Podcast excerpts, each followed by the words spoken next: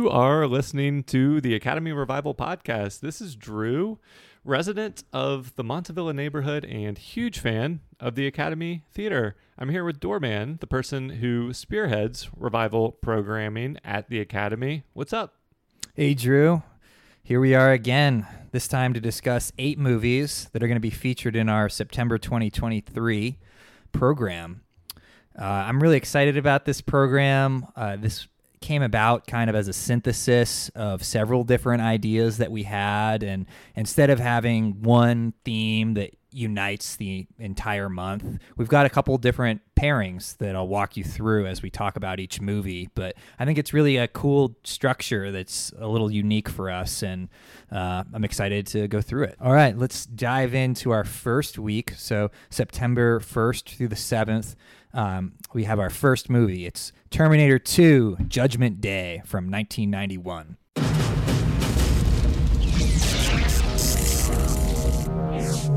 Same make. These were taken at the West Highland Police Station, 1984. You were there. Same model. These were taken today. You have to let me see my son. He's in great danger. New mission. Here's the description Arnold Schwarzenegger returns as the Terminator in this explosive action adventure spectacle. His mission to protect John Connor, the boy destined to lead the freedom fights of the future. His opponent, the T 1000, the most lethal machine ever created, sent back through time to kill young John. His ally, Sarah Connor, John's mother. Linda Hamilton co stars, reprising her role as the quintessential survivor, a woman warrior whose warnings go unheeded by a world careening towards a nuclear holocaust she knows is inevitable co written, produced, and directed by James Cameron, The Terminator, Aliens, The Abyss. T2 is a tour de force of stunts and astounding special effects, built around a touching and emotional human story. Visually stunning, unexpectedly moving, the film is a true epic. Heck yeah. Can you do the, the theme music for us? No. I know you enjoyed singing last last week. Um, that'll be on you know our outtake episode if we ever release that. So T two iconic, obviously. Um, Cameron really kind of um, flexing his his you know abilities with more budget and more time and um, what's exciting for us is Terminator is one of the first movies we previewed for the podcast, right? Or did we just review it? Because we it, just reviewed it. Yeah, and um, yes, it is kind of a good continuity here, um, and that is one reason why we are playing Terminator 2 is because we recently played in June Terminator and it's fantastic. This is going to be another fantastic 4K DCP. Um, it's going to look great. It's going to sound great. It's going to be awesome to see it with a big crowd on the big screen. It's an action packed weekend, perfect for a holiday weekend. Um, and this is, you know, Cameron really moving towards the action genre and away from the sci fi genre. You know, he had been really establishing himself as a prominent sci fi director with Terminator.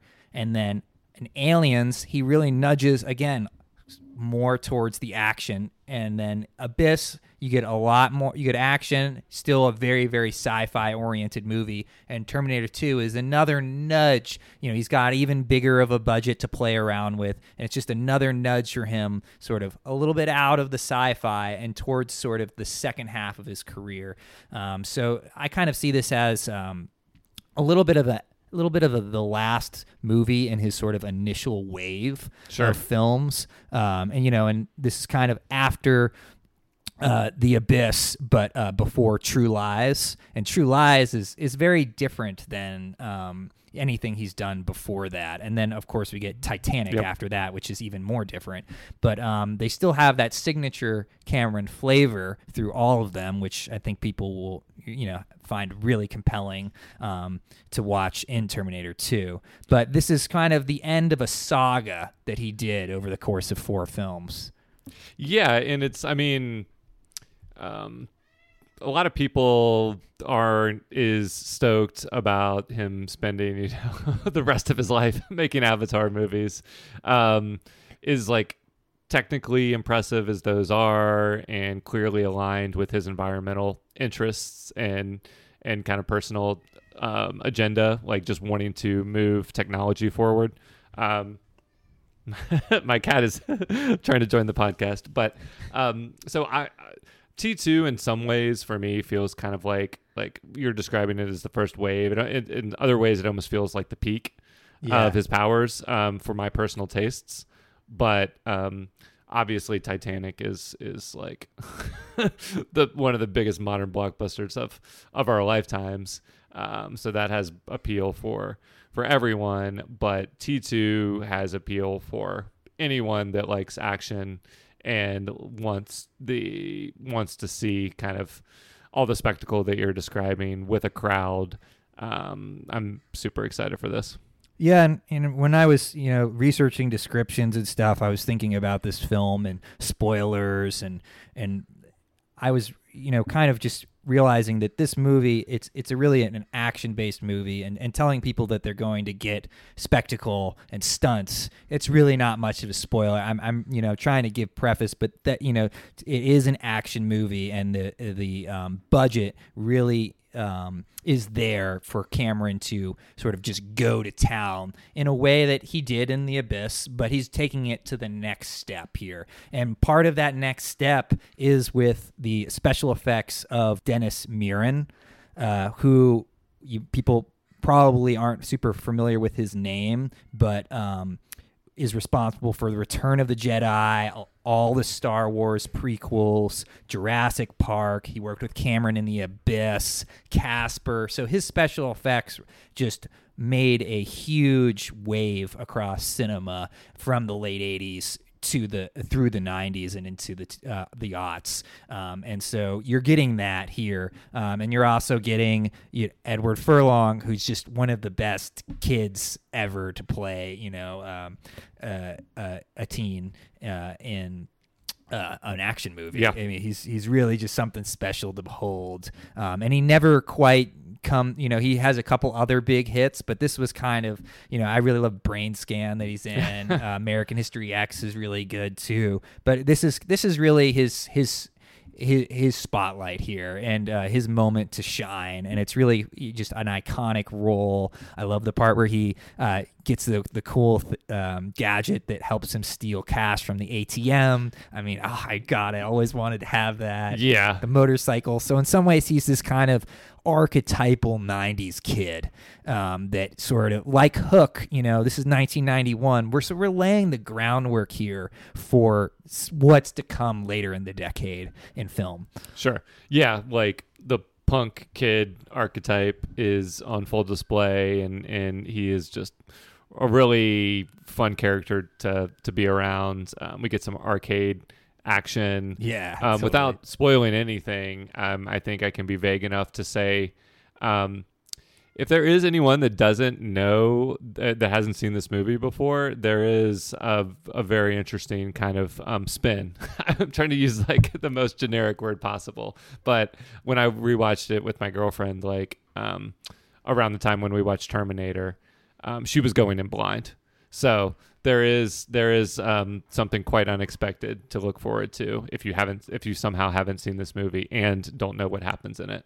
Absolutely. and if you accidentally stumble upon some of the plot points, I wouldn't be discouraged. Um, you're still going to be witnessing the uh, spectacles of these uh, explosive action sequences um, firsthand. And there's no uh, description that really can capture um, some of those moments. So that's uh, Terminator 2. And uh, we're we are pairing that. We, we chose Terminator 2 to pair it for a sequel September with a movie that's coming later in the month that we'll get to. But uh, playing the same week and contrasting with Terminator 2 is a little movie called Pan's Labyrinth from 2006.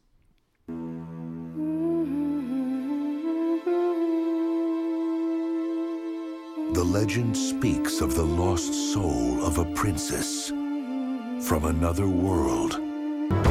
In darkness, there can be light. In misery, there can be beauty. In death, there can be life.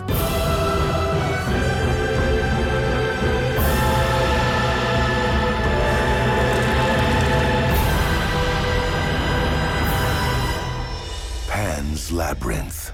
Here's the description. An Academy Award winning dark fable set five years after the end of the Spanish Civil War, Pan's Labyrinth encapsulates the rich visual style and genre defying craft of Guillermo del Toro.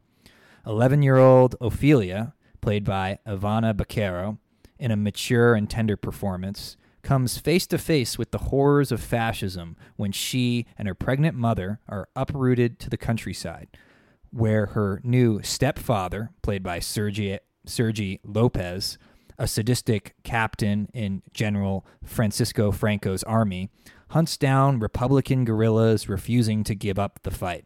The violent reality in which Ophelia lives merges seamlessly with her fantastical interior world when she meets a faun in a decaying labyrinth and is set on a strange, mythic journey that is at once terrifying and beautiful. In his revisiting of this bloody period in Spanish history, Del Toro creates a vivid depiction of the monstrosities of war infiltrating a child's imagination and threatening the innocence of youth. Okay.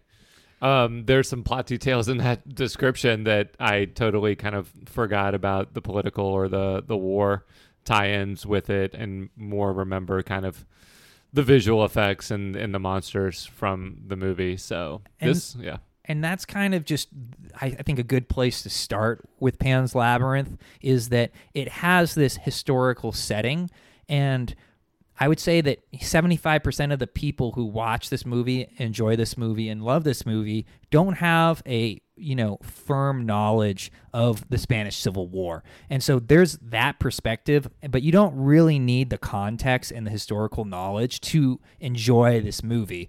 You, you know, just knowing that there are fascists in Spain at the time is enough to be able to access this movie's coolness. And Right. the coolness of it is that it, it does take place during this uh, interesting historical moment, but at the same time is juxtaposing this really cool magical realism um, that Guillermo del Toro brings uh, to fruition. And I'm sure people. Uh, you know, have one image in their head that comes to mind with some of these monsters.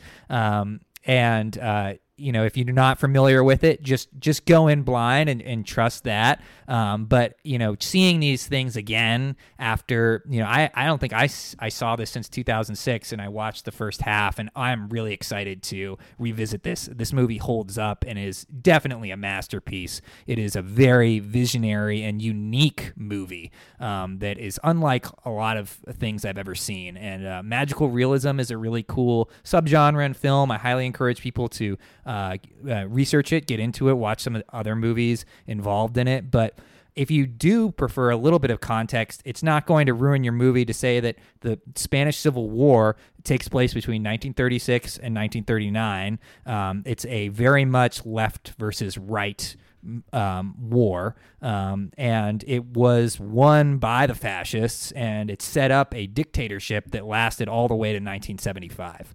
So this is a big moment in Spanish history um, that's that's very short, um, but it's a, it's really influential for decades that comes after it. So I didn't know that the first time I watched it, and I made sure to kind of give myself. So that's it's really an interesting rewatch value that you can take with this movie is giving yourself a little bit more historical context or a lot more reading a couple books about the spanish civil war it's just a fascinating period of time uh, that you can get into. And this and that's what guillermo del toro did and he's putting it on film in a, in a very uh, accurate way. So up until maybe six years ago or seven years ago, around when I moved to Portland, I hadn't seen this movie. I can't even remember. I saw it in theaters here. I can't even remember at which theater. Mm. Yeah. I feel like it was a smaller random one that isn't even the the, the main indie theaters we talk about. But Sure, sure. Um, so that was the first time I saw it. I definitely am intrigued at revisiting it um, with this you know, kind of like through the historical lens a little bit more. Um, also, I have to mention, you know, you said blind, going blind, visionary. Were those winks to the, the Yeah. imagery you're, possibly you're describing? which i'm not going to just go super deep into Yeah. but when i was doing research on the film i i was kind of pleasantly surprised to find out that that character is rooted in a Japanese folklore tradition, and if anybody's Mm. interested, you should look up that Wikipedia because it's really interesting and really cool. Um, but all the Spanish Civil War stuff aside, I really think it's all about the paganism in this movie. It's it's kind of a folk horror movie in a sense, um, and um, all of the stuff with uh, the imagination uh, and the imaginary fairy tale element of this is what people remember. It's what people are known for, and it's really really cool. So. Um, it, to me, when I rewatched the first half, I was immediately just kind of reminded of Narnia in a strange in a in a way Mm, like that a I- darker Narnia. yeah, a darker Narnia, but it kind of it, the things that really reminded me of is that Ophelia is kind of coming from this, coming into this aristocratic setting. There's a big house with a weird old labyrinth and stuff, and then she's leaving that into a you know mythic world um, and that to me just really reminded me of uh, the narnia series so if you're a fan of those you know hop in because this is this is right in that vein Excellent. Yeah. Um, uh, also, Guillermo del Toro's career trajectory has been interesting with Shape of Water being kind of not everyone's favorite Best Picture winner, and then um, Pinocchio, which I, I didn't see. So he's always made accessible movies to younger and family audiences. I guess Shape of Water is actually more an adult movie, but this is the type of movie I wonder what the like cutoff um, age is. Like I was already, you know, old when it came out. My sister's three years younger than me, and I kind of remember her really latching onto this movie. But like a like early teen or something, like this movie could be scary for a certain age group. I feel Absolutely. like. And In rewatching way, it- like and rewatching it it felt fairly adult i was surprised at how adult it felt um, and i encourage people to take caution with that if they're thinking about bringing small children but at the same time it really has a fairy tale component that w- would resonate with some older young kids Yep. Okay. um, and uh, yeah cool. Um, well, that's the that's week one. Do you want to say that? Did you say the dates? I did. It's the first through the seventh, Okay. and you know, it's no coincidence that um, our general manager is parent is sort of timing this uh, screening with the uh, Guillermo del Toro exhibit at OMSI that's been going on for quite some time. Okay. so Good to know. yeah, uh, go Guillermo. All right, so our next week is September 8th through the 14th, and we're starting off with a movie from our uh, female director showcase pair, uh, which the first one is The Virgin Suicides from Yes. 1999. My intentions for your daughter are entirely honorable. What might those intentions be?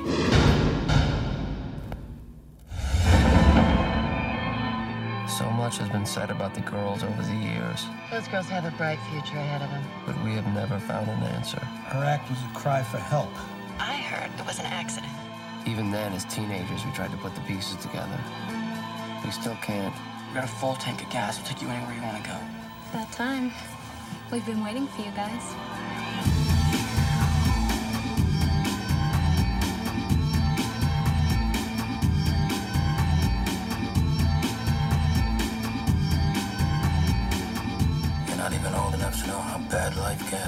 Obviously, Doctor. You've never been a 13 year old girl. Four sisters put their own lives in jeopardy. They'll all be gone by next year. Yes, very, very excited. This is probably in my top five. I know Letterboxd gives us four slots for our movies, which makes things really hard, but this is right up there for me. Well, at the Academy, we have a top five wall, so Uh-huh. we'll make sure that this gets that, you know, gets one of those slots for Cool. your picks. Um, yeah, all the employees pick their top five. It's a tradition. Uh, so let's go through the description. Yep. Uh, with this debut feature, Sofia Coppola announced her singular vision, exploring the aesthetics of femininity while illuminating the interior lives of young women. An adaptation of the highly acclaimed novel, The Virgin Suicides conjures the ineffable melancholy of teenage longing in its story of the suicides of the five Lisbon sisters, stifled by the rules of their overprotective religious parents, as told through the collective memory of a group of men who were boys at the time and still yearn to understand what happened evoking its 1970s suburban setting through ethereal cinematography by Ed Lachman and an atmospheric score by Air, and featuring a magnetic performance by Kirsten Dunst. The film secured a place for its director in the landscape of American independent cinema and has become a coming of age touchstone.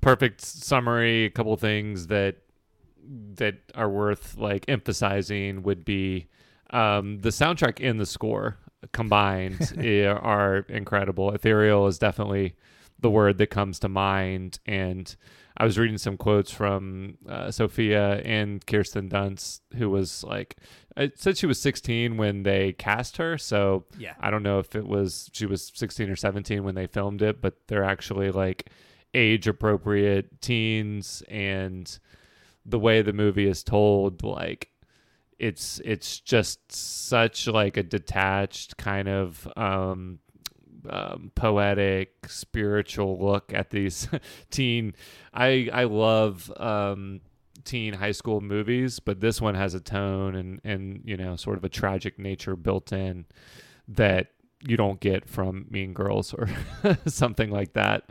Um, even something like heathers which is is really dark and, and violent and over the top is like a funny satirical tone.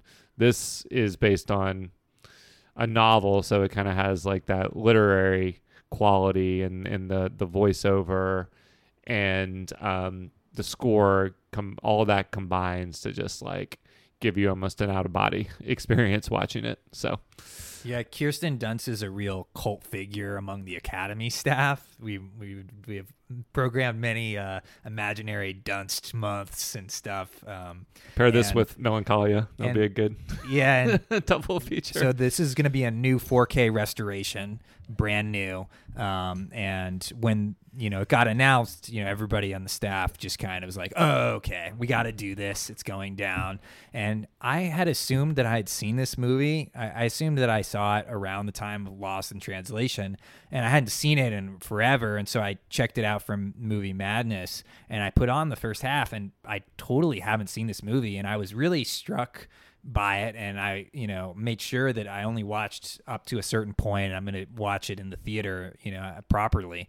Um, so I'm excited to really get to um, experience this movie for the first time. Um, and you know, as we said, it's written and directed by Sofia Coppola. She, it's produced by her dad. This is her breakout movie, and she's really got a interesting style here. And to me, it really the first movie that came to my mind was I, I, felt like I was watching Rushmore a little bit. Oh, interesting. And I'm not a, the biggest Wes Anderson fan, and that's mostly because of what Wes Anderson has kind of become synonymous with today. But I really love some of his earlier movies, and I really felt like this was kind of like her Rushmore in a sense of this created a very indie style. It feels like an indie movie from the mid 2000s, but since it's 1999, it has this freshness that Rushmore has too, where it, it's not codified. This isn't something that everybody's hip to yet.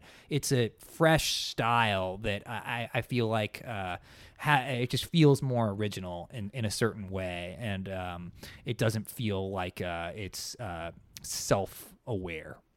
So, um, yeah, I read a, another quote from Sofia where she said that until she read um, the the novel by Jeffrey uh, Eugenides, yeah. um, I've read a couple of his books. Um, this one and Middlesex is a really kind of ahead of its time um, story about a trans experience, and mm-hmm. then um, the marriage plot most recently of his that I read. But she said until she read this book, she wasn't she hadn't even really thought about directing movies. Obviously, she'd thought about it probably because of her, her family, but like she had an immediate vision in her head of how it should look and feel as she was reading the book. And so it just kind of like compelled her to to try her obviously again she had access and and grew up and and kind of like a lot more in place than than someone else who just kind of wants to make a movie on a whim but she was obviously positioned um, artistically to take advantage of that opportunity and um, yeah it's uh, on the wes anderson front like I talked about this recently with with um, Asteroid City, where Yeah. he's got every reason to want to make mm, lean even further into his own interest and aesthetic preferences and, and whatnot. But I there is something about his early work, um, Rushmore and even Tenenbaums, before things start to feel even more mannered that I connect with a little bit more. Um, and so yeah, Rushmore, you know, I'm sure everyone goes through this exercise, but I think it's it's more fun with Wes Anderson than most directors to like pick your favorite, and Rushmore's the one I always end up on. Um, but Virgin Suicides, this will be my first opportunity to see it in theaters. Oh, wow. So Great. of the movies that are in my th- this top five, I'm imagining this will be one to cross off that I haven't gotten to see in theaters. She also has a new movie coming out, um, right, Priscilla? Yeah. Um, so it's a good good timing to just go through her film catalog. The the Bling Ring is really fun. Um, Somewhere I haven't seen since I saw it in theaters, but I remember being really kind of impressed by that. and the movie's really funny and and Yeah. and, uh, and I was really surprised to see James Woods, Kathleen Turner. So it just immediately clicked to me in this uh, perfect way of oh man, I really want to see this and I want to see it on the big screen. Um, so Yep. that's- yeah, It's great. and uh, Air does the soundtrack. Um, that was a big band in my high school. Is "Sexy Boy" on the soundtrack? Is that that was like the big Air song that I don't know if if it's that one. I think they mostly composed new music Yeah, for it. I don't think it is. yeah. I think that song maybe came. I mean, if uh, anyone deserves it, it's Trip Fontaine, Josh Hartnett's character, but Yeah. he comes out to a, a heart song instead, I think. yeah, but it kind of I don't know. There, you know, Air's vibe. It's very Stereolab era. Yeah. You know, it just it's it's a specific moment in time that we're stepping into with this movie. Even though that's taking place in the '70s, it, it really took me back several decades watching well, it. And yeah. there's great needle drops from 70s music, so Yeah. and to supplement their their score. Totally. All right, cool. So that's Virgin Suicides. And that's going to be deliciously juxtaposed with one of our September thrillers, the first of which we have Scanners from 1981. First, you feel its power. Self-destruct, five seconds. Then you feel the pain. Four seconds. The pressure. Three seconds. The pounding. Two seconds. The terror. One second. You begin to self-destruct. Experience the terrifying power of scanners. Their thoughts can kill.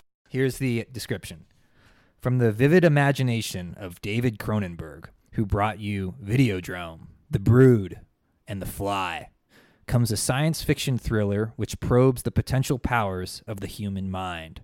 Scanners concerns a group of beings with supernatural extrasensory skills, so strong that they can bend, twist, mutilate, and explode other human beings using only the powers of their minds. For some scanners, the talent remains untapped. They know only that they are different, quote unquote. Starring Stephen Lack, Patrick McGoohan, and Michael Ironside from Free Willy, Scanners is a brain shattering experience designed to explode your mind.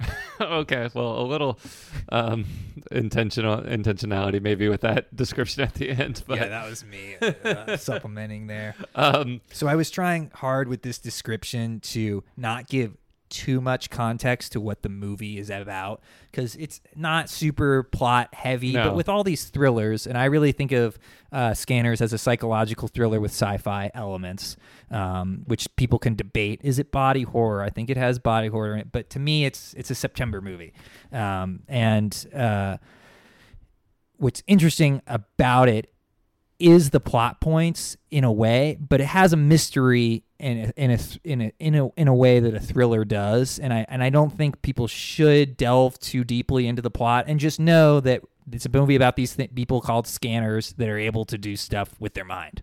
That's all you really Right. need to know, and that it's Cronenberg who's a weirdo, and so you're gonna get some weird Cronenberg stuff. Yeah, I have like this is this is doesn't make any logical sense, but I think for, I watched Virgin Suicides and Videodrome very close together for the first time, so those are linked in my head randomly. But um, Cronenberg is probably one of my favorite directors whose movies, uh, for sometimes for obvious reason, I haven't rewatched a ton of times. Like I've wa- watched The Fly over and over. That one, like, has crazy disgusting at times body horror but jeff goldblum and geena davis is just like perf- that that one has a lot of entertainment value as well as as kind of horror. Um i haven't revisited this movie um in a while. Um well actually i've seen it once so i've never revisited it Oh, wow. technically. Um and yeah he's I, I guess my point is like he's one of my favorite directors but i just don't rewatch these movies that often because sometimes they're like hard to stomach. I don't think that really applies too much here. This one's more um kind of like it's got it's got those moments, but it's not about someone's body breaking down for the entire movie like like The Fly or and it doesn't have the budget of Videodrome. So this is a true indie movie, and it's my favorite Cronenberg movie. Oh, okay. And it's and it's part of what I consider to be his holy trilogy that starts with The Brood, then goes to Scanners, and then we get Videodrome. So to me, those are just three unstoppable classics that if you know if I have my way, they're going to be in constant rotation at the Academy.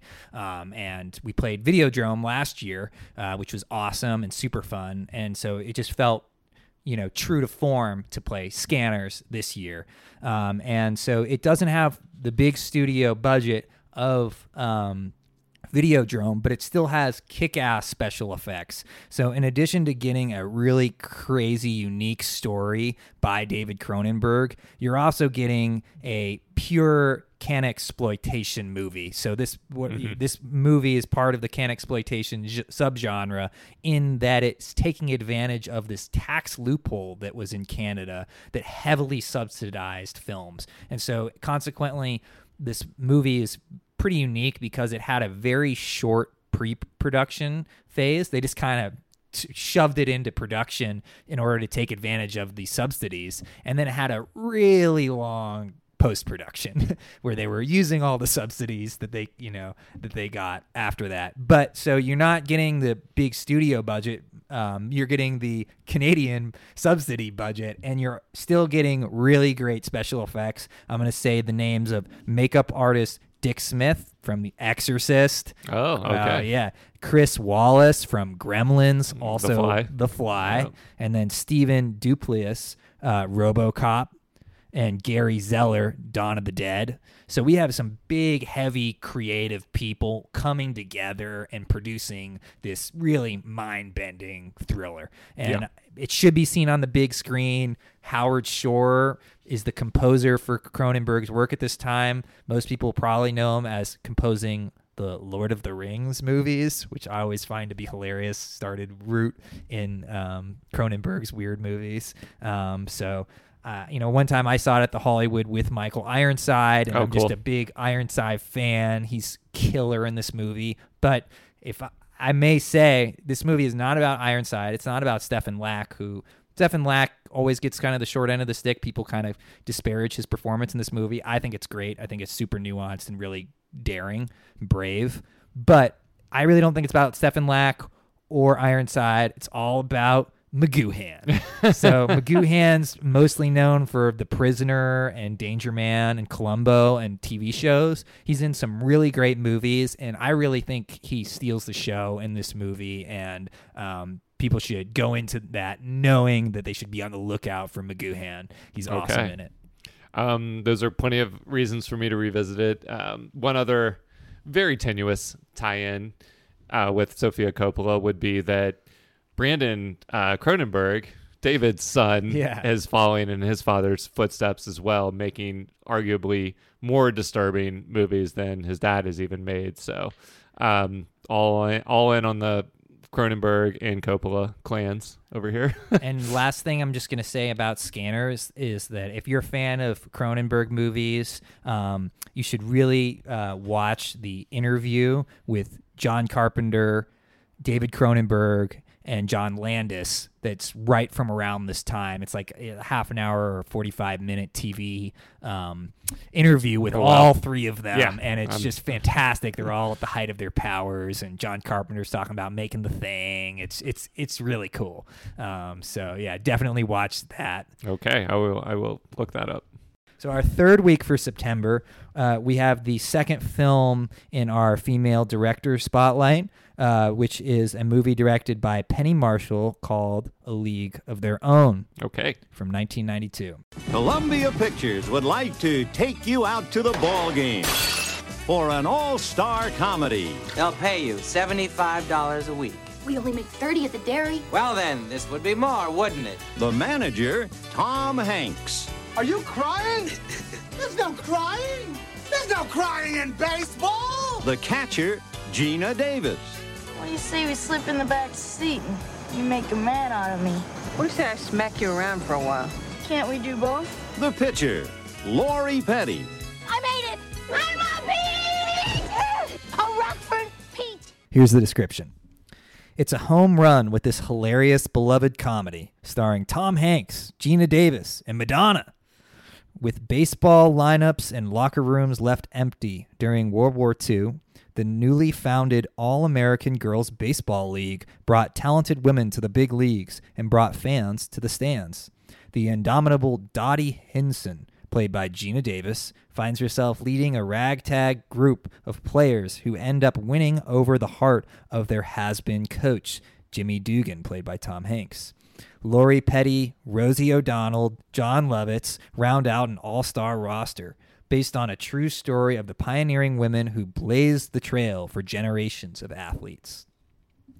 Yeah, this is exciting. Um, baseball season will be winding down and preparing for the playoffs. Um, so that's fun timing. I remember watching this movie as a kid, and I was always into sports movies. And of course, because it featured the female, you know, a female team instead of like Rocky or Rudy or Yeah, sure. most of the movies I had seen, that felt really like novel and just kind of like them goofing off, them uh, the shenanigans with with Tom Hanks. Like I just remember really being charmed by this movie at a at a really young age um, when I when I first saw it. And um, when did it come out? 1992. Okay, so I wanted to confirm I could have I could have been pretty young. Um, uh, I could have been eight at the at the youngest, but um, anyway, yeah, this is um, a movie I haven't seen in a while at this point, but have really fond, you know, nostalgic memories for. Yeah, it's a really big staff favorite again at the uh, academy. You know, I, I I when I put it on the the program, I, I was really thinking of other people that we work with, and just knowing that people are going to be stoked when we announce that it got confirmed, and and so it, it's it's bringing a, a totally lighthearted vibe to September, which you know has all these thrillers and action movies, and so really glad that we have a comedy here, um, and I'm really glad to just be playing a movie with Geena Davis again. I I love Geena Davis, and if you really like Beetlejuice um, which I know many of you do, uh, um, and you haven't seen this movie, you should totally check out this movie. It's based on a true story, and it's told in a really, like you said, in a really charming way. Um, and it's not super heavy on the Tom Hanks. It's really Madonna and Geena Davis's uh, cup. It's you know, it's it's where eh, they're le- they're leading the show here. Yeah, dark haired, sassy Madonna is is incredible and and yeah, like Tom Hanks is comic relief or just kind of like a lot of times punctuating uh, a joke or or a scene. He's it's definitely is their their story. Um, Yeah. which is and, and Geena Davis kind of anchoring anchoring that side of it. So it's uh, I'm I'm excited to see it again. And it, it's Tom Hanks right in between Turner and Hooch and Sleepless in Seattle, just to put, you know, he's got a long career just to kind of put in perspective. And he's worked with Penny Marshall, the director, uh, previously in Big. So yeah, it's it's a team that's coming together. And we also have Lori Petty, as mentioned in the description, who we just talked about in Free Willy. All the Free Willy, uh, Six Degrees of Free Willy. Yes. And uh, Geena Davis coming right after Thelma and Louise. So we've got all these kind of 90s players. Rosie Mc- Rosie O'Donnell's in it. It just feels super 90s, and just all of these actors are at really pivotal moments in their career. Uh, the is Hans Zimmer, who's done Oh, not million- Basil? Dang it. Yeah, I know, right? um, but you know, he's right. This is right before he does the Lion King score. I mean, so he's just right at the top of his game. He's been doing movies for forever And still Um, going. yeah, and still going. Um, he'll come up again in this calendar, so it's it's got a lot of star power behind it, and it's really just a fun movie. Okay. Cool. So the other movie for September 15th through the 21st is the second movie in our thriller September thriller pair. Uh, it's Jacob's Ladder from 1990. Every day, Jacob Singer goes to work. What's wrong? Uh, it's one of those days. And every day, he wonders what is happening to him. Maybe it's the pressure, Jake. They're like demons, just. They weren't human. Director Adrian Lyne takes you on an intense, horrifying journey that will haunt you forever in this dark psychological thriller. Tim Robbins is Jacob Singer, a man who lives in a nightmare. Wounded in Vietnam, he's back home in New York City. Torn between the memories of family and war, Jacob is slowly losing his grip on reality. His beautiful girlfriend, played by Elizabeth Pena, only adds confusion to his life, drawing him deeper into a web of paranoia. So I, I, I kind of synthesized this uh, description from a few different sources, and I intentionally left it very vague Yep, yep, yep. because this movie has uh, some plot points in it that I think people should go in blind to. So definitely watch the trailer. You know, getting this is. I'm super excited that we're playing Jacob's Ladder. I've been pushing for this movie for years and years, and it, I have never seen it on the big screen. I watched it a few years ago, and it really holds up. Um, uh, yeah, it's just a perfect psychological thriller that uh, will set up October for you. And is this a spinoff of Big Wednesday? No, it is not a spin-off of Big Wednesday. No, I mean, I guess there's a lot of movies that um, have Vietnam tie-ins, but yeah, I hadn't seen this movie until about a year ago, and it lived up to the hype of the things that I knew about it. Again, trying to be super vague, but there, I knew that um, there was going to be one sort of like mind-bending aspect to it, and I was not prepared for some of the the horror, horror like esque surreal imagery. There's um some there's a scene in a hospital. That's all I'll say. That's Yeah. very memorable. It's gonna and- be really cool on the big screen. yeah, yeah. And I mean, exactly. Seeing it in a theater, kind of, it's definitely a movie that is different, I would assume, on rewatch than your first watch. Um, so, yeah, that's. this is this is a fun exercise to, uh, especially for certain movies. Like, I don't, I don't, I'm not holding myself back when I talk about League of Their Own, but when you talk about a movie like this, I'm really trying to dance around a few things. Absolutely. And some other big selling points. I think uh, Maurice Jarre does the soundtrack for it. And he's been doing scores since the 60s. So some fans of maybe uh, classic cinema, I think, would really also appreciate this movie. Maurice Jarre did Eyes Without a Face, Lawrence of Arabia. And then around this time, he did Ghosts and Fatal Attraction. Okay. So he, he was working it within the thriller genre. He's, he's, he's, sort of at the end of his career here. Um, so he's got a lot of mature uh, powers at his um, disposal um, with the score. Um, it's it's pretty interesting. Uh, and so yeah, we're gonna leave this one a little vague, but it's a really rare one. Um, Tim Robbins is the star. I really highly rec- recommend people check out Jacob's Ladder. Okay, I'm I'm ready. And also a good sort of. It's not exactly a horror movie. It's definitely more of a psychological thriller, but it is a good. Uh, it'll start getting you in the headspace for for October.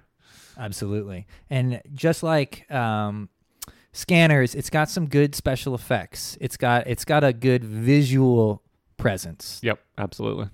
All right, so now we're on to our last week of the month, September 22nd through the 28th.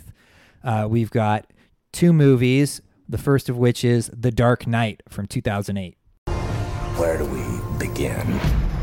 A year ago, these uh, cops and lawyers wouldn't dare cross any of you. I mean, what happened? So, what are you proposing? It's simple kill the Batman.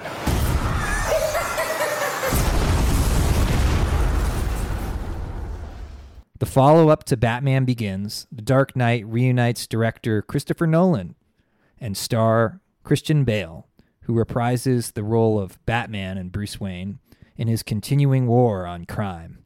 With the help of Lieutenant Jim Gordon and District Attorney Harvey Dent, Batman sets out to destroy organized crime in Gotham for good.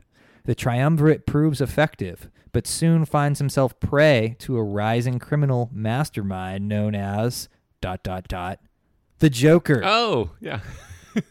who thrusts Gotham into anarchy and forces Batman closer to crossing the fine line between hero and vigilante. Heath Ledger stars as arch-villain the Joker, also featuring Aaron Eckhart as Harvey Dent, Maggie Gyllenhaal as Rachel Dawes, and returning from Batman Begins are Gary Oldman as Commissioner Gordon, Michael Caine, Michael Caine as Alfred, and Morgan Freeman as Lucius Fox. Katie Holmes not returning. Nope, we got Maggie Gyllenhaal. yeah. um, so this brings up an interesting kind of um, thought for me. Like 2008, uh, How to Train Your Dragon was. I wonder what the newest movie we've discussed has been. In in Pan's Labyrinth, even 2006. Like now we're occasionally getting into territory where we might have seen these movies. I definitely saw The Dark Knight like in theaters as my first viewing. It's it's it's just like a different feeling kind of one we're getting old um especially me but two like going into a movie where your first impression is from the theater now having all this distance but like uh, probably I, am just curious this is this is one that's in sort of like a limbo period from um, I wonder how close you remember your original experience with it and like it being a newer movie. Absolutely. So before I answer that, I'll just say that um, this is part of our September sequels with Terminator 2. Um, and, you know, we had been thinking about playing this movie for months, maybe years. Um, and um, my manager really wanted to pull it out for Comic Con, and also, you know, we just had Oppenheimer come out, and everybody saw that, right. and it just felt right to revisit this phase in Nolan's career. You know, Cillian Murphy um, is in Batman Begins. I think he's just in it for a second in The Dark Knight, but this is this is really uh, sort of Nolan's coming coming out movie, and in a big way. Oh yeah, it's it's not his first movie by any means, but uh, this movie was something else when it came out, and that'll segue into your question, which is I totally remember seeing this movie. It was filmed in Chicago, and um, I saw it in Chicago, and some of these spots that are filmed in the movie, I was hanging out in just before watching the movie. Oh, so cool. watching it was just a super memorable experience because I was with my friends and we were just pointing out different locations that we happened to be in um, that were in the movie. right. um, so it was cool. But I mean, Heath Ledger's performance as the Joker was just a you know a showstopper. It, it's really something else, and the fact that he died shortly thereafter was just really tragic. Um, and it's it, it's time to revisit this movie, and people should really um, respect his contribution to it. Yeah, it's not often you get a visionary director like Nolan, you know, kind of wrapped up into three a three movie franchise where, you know, based on like the rest of his career that feels like um, a big detour, but he was able to make it his own and like kind of create this dichotomy between the Marvel movies were just getting ramped up and they were going to be like bright and and have like banter back and forth between the characters and and sort of capture this like um goofier side of of superheroes where the Dark Knight was dark and gritty and and Heath Ledger's performance was so like disturbing. I mean, following in the the history of of maniacal Joker performances, like his, it's a hard role to step into because of of um, Jack Nicholson's and and like Mark Hamill. Yeah, yeah, and Mark Hamill's um, previous kind of iconic performances as well. So, it, it, I think it's been it's been years now, at least since I've watched this, and obviously it's been since its original theatrical run that I've seen it uh, on the big screen. So as I was going back through Nolan movies for Oppenheimer, this isn't one of the ones that that I revisited um, because I felt like it was relatively fresh in my mind. But seeing it in theaters again will be um, will like take me right back to where I was as well. I'm sure. Yeah, it's interesting that you mentioned the year 2008 and, the Marvel Cinematic Universe. Um, when I rewatched a little bit of this one, it, it really did kind of feel like the end of an era. I, I always think of a sort of 1999 or 1998 to 2008 as kind of this own time period. Uh, the, the, George W. Bush years, maybe. Yeah. I don't know. but it, it's just um, from 2008 to kind of 2018 or 2019, the pandemic, I, I kind of see that as a second phase um, just in cinema. Um, and yeah, it, just with Heath Ledger dying, it kind of feels like this high point in a strange way that, that kind of never really comes again after in, in a certain way. And not to say that um, there aren't great performances after, but it's a, it's a, it has a, it stings in a, in a special way that I was, uh, surprised on the rewatch. Yeah, and I don't even know how people feel about Christian Bale's like performance compared to all the other people that have worn the bat suit, but he's probably my favorite kind of like a little bit of a blank slate, but the perfect kind of like command and physique and, you know, American Psycho is also one of my favorite movies and sure. just kind of he has a sort of stoic deadpan quality but like a real pent up um, uh, danger in him and and yeah. so even though you aren't seeing a ton of emoting through the bat suit typically he and i think i think when the first one came out people were like oh his voice he's doing too much gruff with his voice sure. or something but like I've always thought he was was uh, solid. Was a great yeah addition to to the Batman canon as well. Yeah, I mean Michael Caine's one of my favorite. Alfred, I mean, yeah, and I love. I'm a big Gary Oldman fan, yep. so anything with Gary, I want to watch. You know, it's just I love his career. Um, so it's it's just a powerhouse cast for sure. Um, lots of big names. It's gonna be a big. It's gonna be cool to see this movie with a crowd. It, it it really is. So that's The Dark Knight for 2008. All right. All right, now we're getting to our last movie of the month. This is our deep cut series pick called Blowout from 1981. It began with a sound that no one was ever supposed to hear.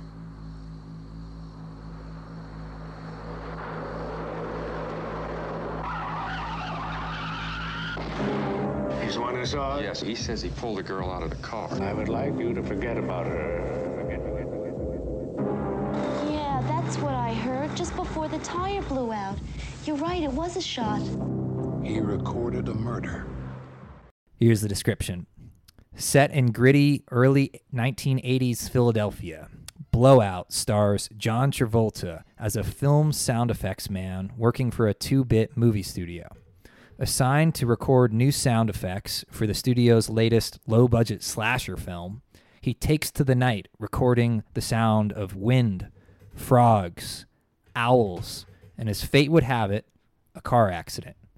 This incident sets the wheels in motion for one of the greatest paranoid thrillers of all time, as director Brian De Palma calls upon his legendary ensemble of Nancy Allen, John Lithgow, and cinematographer Vilmos Zsigmond, McCabe and Mrs. Miller, Deliverance, and composer Pino Donaggio, Carrie, Just to Kill. So many things to latch on to in that short synopsis or description there. Um, but that's just, I don't know. I just love kind of like movies that also reference like the technical side of movie making. De Palma does that um, somewhat regularly. And um, I'm beating around the bush because I haven't seen this movie. Um, and this will be my first.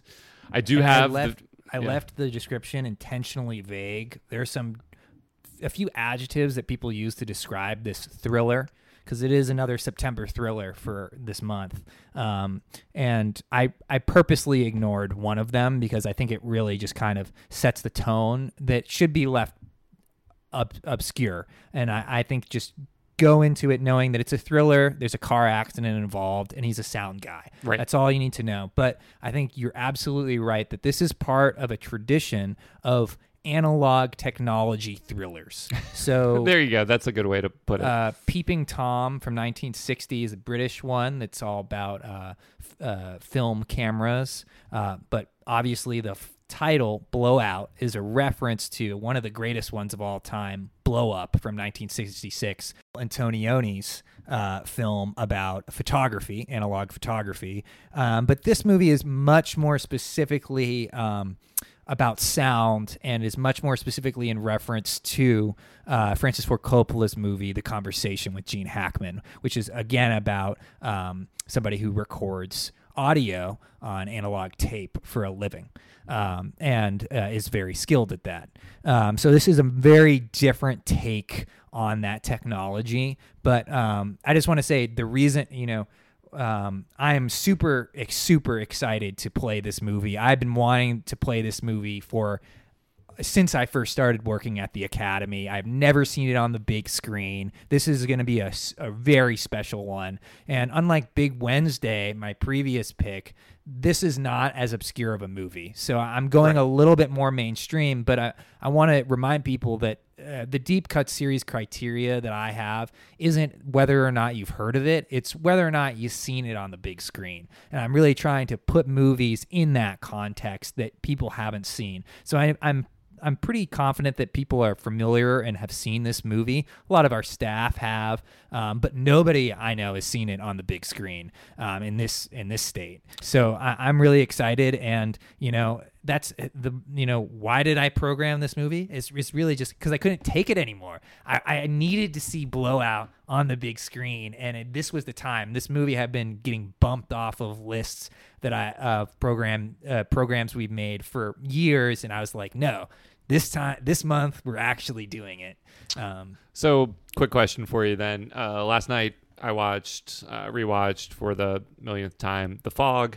It's kind of like an annual movie whenever we have our first big cloudy rainy day. I need to watch it um, Awesome. which we had here in portland this week. Um, I watched it on my combo VHS, um, 13 inch, like old school TV, CR- CRT, CRT TV, and I do have a VHS copy of Blowout, even though I haven't seen it. So, should I see it at the Academy or should I watch it on my? you should definitely watch the DCP Okay. at the Academy on the big screen. Uh, there are uh, some really, and it's if I can just say one reason to do it, it's Vilmos Zsigmond. So Vilmos Zsigmond to me is the best cinematographer of all time. You check out his filmography; it's just mind blowing. He worked with Altman, uh, he Deliverance. You know, he is just a fantastic cinematographer, the best. And seeing his photography on the big screen here in Blowout is just perfect. You know, and so we, I, I always think of. Uh, Blowout as uh, a thematic sequel to Dress to Kill. Okay. And to me, uh, Brian De Palma was one of my favorite directors, and just like Cronenberg I, and John Carpenter, I think they have these three movies that are just these perfect movies. Um, and I always think of um, Blowout as the last one. So in 20, I think it was 2020, right after, it might have been 2021 for October, we played Carrie. And then Right. last I year, Carrie. 20 yep and that was beautiful i love it's one of my favorite movies of all time and then last year in 2022 we played dress to kill which is a lot more controversial than blowout but and was a lot more successful than Blowout when it first came out. Um, but I highly recommend people watch Dress to Kill before they. So if you have the VHS, Okay. but Kino Lorber just put out a brand new 4K of Dress to Kill. If you can watch that, that's pretty sweet. Um, but if you don't like Dress to Kill, don't be put off. Um, Blowout is different. It's just thematically related. It is there are two sides of the coin, and uh, in general, Dress to Kill is much more of a giallo, much more of a erotic thriller, um, and Blowout is much more of a paranoid thriller. And I'm I'm using that word carefully because it's vague. I don't want to give away specific or or blow smoke. A- Another thing about this description is that it was just filled with accolades and just talking up the movie so much. I I purposely um, took out some of these um, words just because I didn't want to set up that um, this movie uh, was the greatest movie of all time. Sometimes people go into that, but I just want to set up that I'm really, really excited, and I've been fighting to see this uh, to put this movie on the big screen for years and years and years. So um, get excited, but don't come into it with you know the most lofty ideas if you can, and just watch it on face value.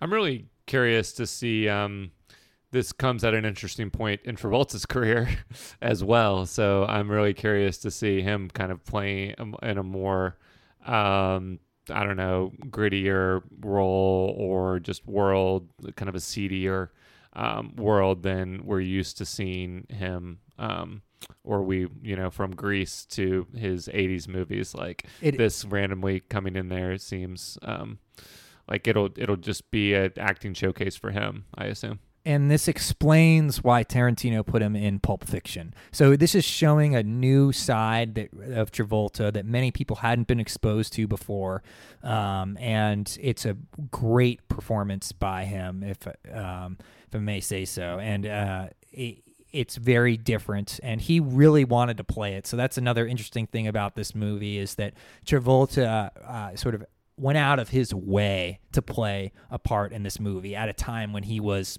kind of the king of disco in a weird in a way. Yeah, and he had worked. I mean, he's barely in Carrie, but he had worked with De Palma Yep. in that, obviously. So he he probably really respected um, De Palma as an artist, and I assume that was part of his his um, motivation there. Yep, and Nancy Allen is also back from Carrie, and of course, Dressed to Kill. She's De Palma's wife at the time. Oh, okay. Um, and I just love. She's one of my favorite actresses of all time. Uh, so that's Blowout from 1981. Okay, that's eight movies, right? Yep, that's eight movies. Um, Our biggest lineup since we started the podcast. I yep. think. And um, our very next episode, we're going to be reviewing a few movies. Do you want to give the teaser of what movies we're going to review? Yeah, we're gonna do a little um a quick review of Madman. That was the the horror slasher camp movie from um, August, and then we are going to talk about your previous deep cut movie, Big Wednesday. Really excited for that, and then of course. The cherry on top of, of my cinematic life, we'll be talking about um, David Lynch's Blue Velvet.